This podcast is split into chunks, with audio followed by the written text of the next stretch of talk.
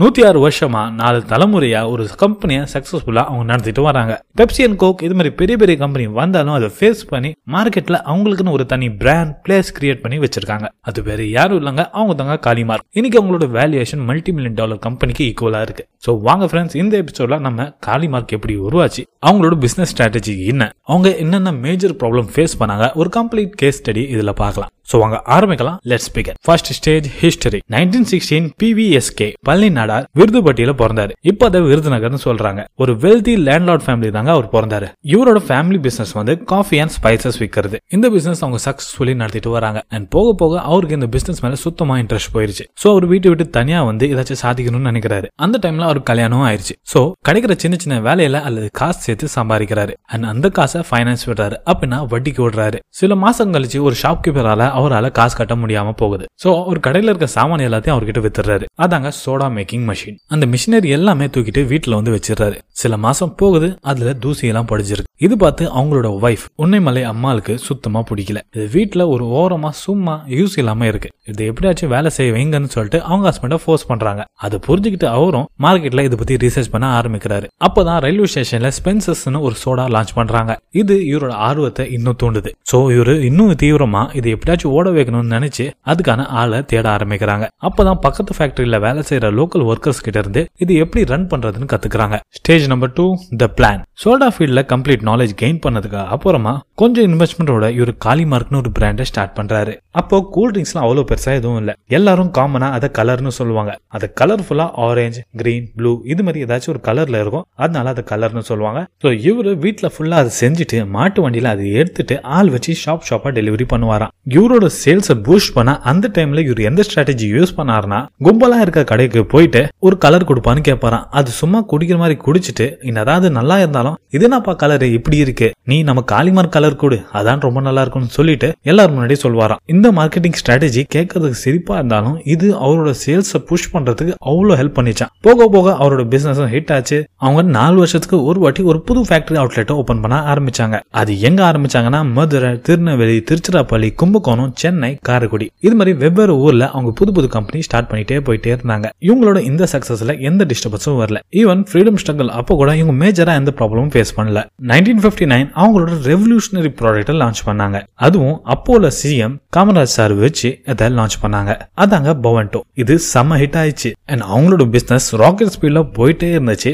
அப்பதான் ஒரு sudden break nineteen sixty four அவங்களோட ஃபவுண்டர் இறந்துட்டாங்க. அதுக்கப்புறம் அந்த கம்பெனியோட தேர்ட் ஜென்ரேஷனான அவங்களோட பேர பசங்க அந்த கம்பெனியை டேக் ஓவர் பண்ணாங்க. நைன்டீன் செவன்டி செவன் அவங்க நிறைய ப்ராடக்ட் லான்ச் பண்ணாங்க. சேல்ஸும் இன்க்ரீஸ் ஆச்சு. அண்ட் அவங்களோட அவைலபிலிட்டி இன்க்ரீஸ் பண்றதுக்கு புது ஷேப்ல புது சைஸ்ல ஜெர்மனில இருந்து பாட்டில் இம்போர்ட் பண்ண ஆரம்பிச்சாங்க. அண்ட் அவங்களோட பிசினஸ் இன்னும் சக்சஸ்ஃபுல்லா நிறைய இடத்துக்கு எக்ஸ்பேண்ட் பண்ண முடிஞ்சுது. Stage three the dark period of Bovonto பணம் சம்பாதிக்க விட அதை தக்க வச்சுக்கிறது ரொம்பவே முக்கியம். ஆஸ் த பிசினஸ் க்ரோஸ் தலைமை சரியா இல்லாம ஃபேமிலிக்குள்ள நிறைய ப்ராப்ளம் வர ஆரம்பிச்சது. எனக்கு ஏன் இவ்வளோ ஷேர் ப்ராஃபிட் இவ்வளோ வந்திருக்கு? எனக்கு மட்டும் ஏன் இவ்வளோ காசு கிடைச்சிருக்கு? இது மாதிரி நிறைய ப்ராப்ளம் அவங்களுக்குள்ள வர ஆரம்பிச்சது. ஸோ யாருக்கும் பிரச்சனை இல்லாம போறதுக்கு நைன்டீன் நைன்டி த்ரீல அந்த கம்பெனியை எட்டு பார்ட்டா பிரிச்சாங்க. ஆள் ஆளுக்கு ஒவ்வொரு பார்ட்டி எடுத்துக்கிட்டாங்க. இங்கே தாங்க பிரச்சனையே ஸ்டார்ட் ஆச்சு. எல்லாரும் அவங்களுக்கு கிடைச்ச யூனிட்டை பார்த்துக்கிறதுல இருந்தாங்க தவிர மார்க்கெட்டில் யார் காம்படிட்டர் வரா புதுசாக யார் வர போறான்னு யாருமே யோசிக்கல. அப்போதான் குளோபலைசேஷன் நடந்துச்சு. MNC கம்பெனியான Coca Cola and Pepsi Indian மார்க்கெட்டுக்குள்ள வந்தாங்க. ரெஸ்ட் ஆஃப் த பார்ட் பத்தி தெரியல பட் தமிழ்நாட்டுல காலிமார்க் ரொம்பவே ஸ்ட்ராங் பேஸ்ல இருந்தாங்க. அது அவங்களுக்கு பெருசா பிரச்சனையா தோணுச்சு. ஸோ அவங்க அது அழிக்க பெரிய பெரிய ஸ்டெப் எடுக்க ஆரம்பிச்சாங்க. பவன்ட்டுக்கு கிடைச்ச முதல் அடி வந்து அவங்க பெரிய பெரிய ஸ்டார் செலிபிரிட்டிஸ் கிரிக்கெட்டர்ஸை வச்சு அவங்களோட ப்ராடக்ட்டை அட்வர்டைஸ் பண்ண ஸ்டார்ட் பண்ணாங்க. இது மக்களுக்கு ரொம்ப பிடிச்சி போயிருந்துச்சு. இதால் இதால அவங்களோட சேல்ஸ் இன்க்ரீஸ் ஆச்சு. என்னதான் இந்தியா ஃபுல்லா அவங்க சேல்ஸ் இன்க்ரீஸ் ஆனாலும் தமிழ்நாட்டுல இந்த டேஸ்ட் அடிச்சுக்கிறதுக்கு யாருமே இல்ல. சோ எம்என்சிக்கு பவுண்டு இருக்கிறது சுத்தமா பிடிக்கல. சோ அடுத்த ஸ்டேஜ்ல அவங்க என்ன பண்ணாங்கன்னா லோக்கல் டீலர்ஸ்க்கு எல்லாருக்கும் ஃப்ரிட்ஜ் கொடுக்க ஆரம்பிச்சாங்க. எல்லா கடையிலும் ஃப்ரிட்ஜ் கொடுத்தாங்க. ஆனா ஒரு கண்டிஷனோட எங்க ப்ராடக்ட்டை தவிர நீங்க எந்த கூல் ட்ரிங்க் அதுல வச்சாலும் அந்த ஃப்ரிட்ஜை உங்ககிட்ட இருந்து பறிக்கப்படணும்னு சொல்லிட்டு அந்த கண்டிஷனோட அந்த ஃப்ரிட்ஜை கொடுத்தாங்க ஃப்ரீயா சோ ஷோ கேஸ்ல பெப்சி கோக் வந்துச்சு. பவன்டோ கீழே ஓரமா அந்த கொடுக்குற கேஸ்ல அடுக்கி வச்சு வச்சிருந்தாங்க அவங்களோட ஃபேமிலி பிரிஞ்சதுனால எந்த ஒரு பிளானும் இல்லாதனால இந்த ப்ராப்ளம் ஃபேஸ் பண்றதுக்கு அவங்களுக்கு ஃபண்டிங் பத்தல. இதனாலவே எல்லா ஷாப்லயும் பவன்டோ கூலிங் இல்லாம தான் விற்க ஆரம்பிச்சாங்க. இது அவங்களுக்கு ஒரு பெரிய அடியே தந்தது. நெக்ஸ்ட் பெப்சி கோக் பவன்டோட ரேட்ல கை வச்சாங்க. பவன்டோ அந்த டைம்ல எட்டு ரூபான்னு வித்துட்டு இருந்தாங்க. அதுவே பெப்சி அண்ட் கோக் அதே குவான்டிட்டியை அஞ்சு ரூபாய்க்கு கொடுத்தாங்க. அண்ட் அது கூடவே எம்என்சி கம்பெனி மார்க்கெட்டை பிடிக்கணும்னு சொல்லிட்டு பெப்சி அண்ட் கோக் எல்லாத்துக்கும் கிரெடிட் கொடுக்க ஆரம்பிச்சாங்க. அப்படின்னா ஷாப் கீப்பர்ல இருந்து டீலர் இருக்கும் எல்லாருக்கும் அவங்களோட ப்ராடக்ட் கிரெடிட்ல தந்தாங்க. அப்படின்னா மோஸ்ட் ஆஃப் ப்ராடக்ட் அவங்க கடனில் கொடுத்தாங்க. அதுவே பவன்டோ இது மாதிரி பாலிசி அவங்க கம்பெனிக்கு எகிஸ்டா இருக்குன்னு சொல்லிட்டு அது மாதிரி எதுவுமே பண்ணல. அது கூடவே அவங்க பிசினஸ் ஸ்ட்ராட்டஜி எப்படி வேலை செய்யணும் அந்த டைம்ல ஒரு டசன்னா ஃபோர்டீன் பீசஸ் ஸோ காலிமார்க்கு என்ன பண்ணுவாங்கன்னா டுவெல் பாட்டிலுக்கு காசு வாங்கிட்டு ரெண்டு பாட்டில் அந்த ஷாப் கீப்பருக்கு கமிஷனா ஆர் ப்ராஃபிட்டா தந்தாங்க. இந்த ஸ்ட்ராட்டஜியில் கொஞ்சம் டிராபேக் இருந்தாலும் அவங்க இதான் ஃபாலோ பண்ணிட்டு இருந்தாங்க. இந்த மேஜர் பிளான் யாருமே யோசிக்க முடியாத அளவுக்கு எம்எஸ்சி கம்பெனி ஒன்று யோசிச்சாங்க. இவங்க அஞ்சு ரூபாயில பெட் பாட்டில் லான்ச் பண்ணாங்க. இது ரொம்பவே பெரிய ஹிட் ஆச்சு. ஏன்னா பிளாஸ்டிக் பாட்டில் அப்பெல்லாம் ரொம்பவே புதுசு ரேர் எல்லார் வீட்லயும் குடிக்க பாட்டிலே இல்லை. ஆனா இந்த பிளாஸ்டிக் பாட்டில் அந்த பிரச்சனையை சால்வ் பண்ணுச்சு. ஸ்கூலுக்கு போற பசங்கள இருந்து காலேஜ் படிக்கிற ஸ்டூடெண்ட்ஸ் வரைக்கும் எல்லாருக்கிட்டையும் ஒரு கோக் பாட்டில் இருக்கும். அந்த டைம்ல அதை கெத்தா காமிச்சுப்பாங்க. அதுக்கப்புறம் அவங்களோட கேம் சேஞ்சிங் மூவ் வந்து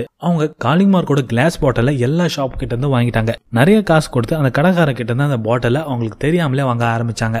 அந்த எல்லா பாட்டிலும் ஒரு மலை மாதிரி கூச்சி அதை உடைக்க ஆரம்பிச்சாங்க. அட் த எண்ட் பவன்ட்டுக்கு இப்போ ரொட்டேஷன் பண்றதுக்கு பாட்டில் சுத்தமாவே இல்லை. அவங்களுக்கு ஒன்றும் புரியல. பாட்டில்ஸ் இல்லாம பிசினஸ் எப்படி ரன் பண்றது கண்டினியூ பண்றது ஒரே கன்ஃபியூஷன்ல அவங்க இருந்தாங்க. ஸோ பிசினஸ் பிரேக் ஆச்சு. மார்க்கெட்ல இருந்து கம்ப்ளீட்டா அவங்க பேர் அழிக்கப்பட்டது. அவங்க ஃபெயில் ஆகிட்டாங்க. பெப்சி அண்ட் கோக் அவங்க கம்பெனியை டோட்டலா உட்கார வச்சது. இப்போ அவங்களோட சேல்ஸ் ரேபிடா இன்க்ரீஸ் ஆச்சு தமிழ்நாட்டில். Stage number four the rise of Kalimark two தௌசண்ட்ல இப்படியே போயிட்டு இருந்தா எதுவுமே சரியா வராதுன்னு சொல்லிட்டு அவங்க எல்லா ஃபேமிலி மெம்பரும் திரும்பியும் ஒன்னு சேர்ந்தாங்க. அது கூடவே அவங்க எல்லாரும் காசு சேர்த்து பதினஞ்சு கோடி ரூபாயில ஒரு புது கம்பெனி ஆரம்பிச்சாங்க. Kalis sparkling water private limited இது திண்டுக்கல்ல ஆரம்பிச்சாங்க. மார்க்கெட்டுக்கு ஏத்த மாதிரி பெட் பார்டர்ஸ்ல இவங்க அகைன் அவங்களோட ப்ராடக்ட் ப்ராடக்ட்டை லான்ச் பண்ணாங்க. அதுக்கப்புறம் கிராஜுவலி பிசினஸ் ஸ்ட்ராட்டஜி இம்ப்ரூவ் பண்ணிட்டே போனாங்க. அண்ட் அவங்களோட பழைய பேர் அண்ட் பொசிஷனை காப்பாத்தினாங்க. அதுக்கப்புறம் பெரிய பெரிய டிவி ஷோஸ் அண்ட் ரயில்வே ஸ்டேஷன்ல இவங்களோட அட்வர்டைஸ்மெண்ட் இவங்க கொடுக்க ஆரம்பிச்சாங்க. அதை நீங்க எல்லாரும் பார்த்துருப்பீங்கன்னு நினைக்கிறேன். லைஃப்ல நமக்கு எப்பவுமே கஷ்டம் வந்துட்டே இருக்காது. அப்பப்போ நம்மளோட டைமும் வரும். அதே மாதிரி தாங்க இவங்களோட டைமும் வந்துச்சு. ஜல்லிக்கட்டு ப்ரொடெஸ்ட் வந்துச்சு. வணிகர் சகம் ஃபாரின் ப்ராடக்ட்ஸை டோட்டலா பேன் பண்ணணும்னு நினைச்சாங்க. அதுக்கு ஃபர்ஸ்ட் டிசிஷனா இந்தியாவில் இருக்க பெப்சி கோக் ஃபர்ஸ்ட் பேன் பண்ணாங்க. எல்லாருக்குள்ளயும் அவேர்னஸ் கிரியேட் பண்ணாங்க. தட் அதுல கேஃபின் கண்டென்ட் ரொம்ப அதிகமா இருக்கு.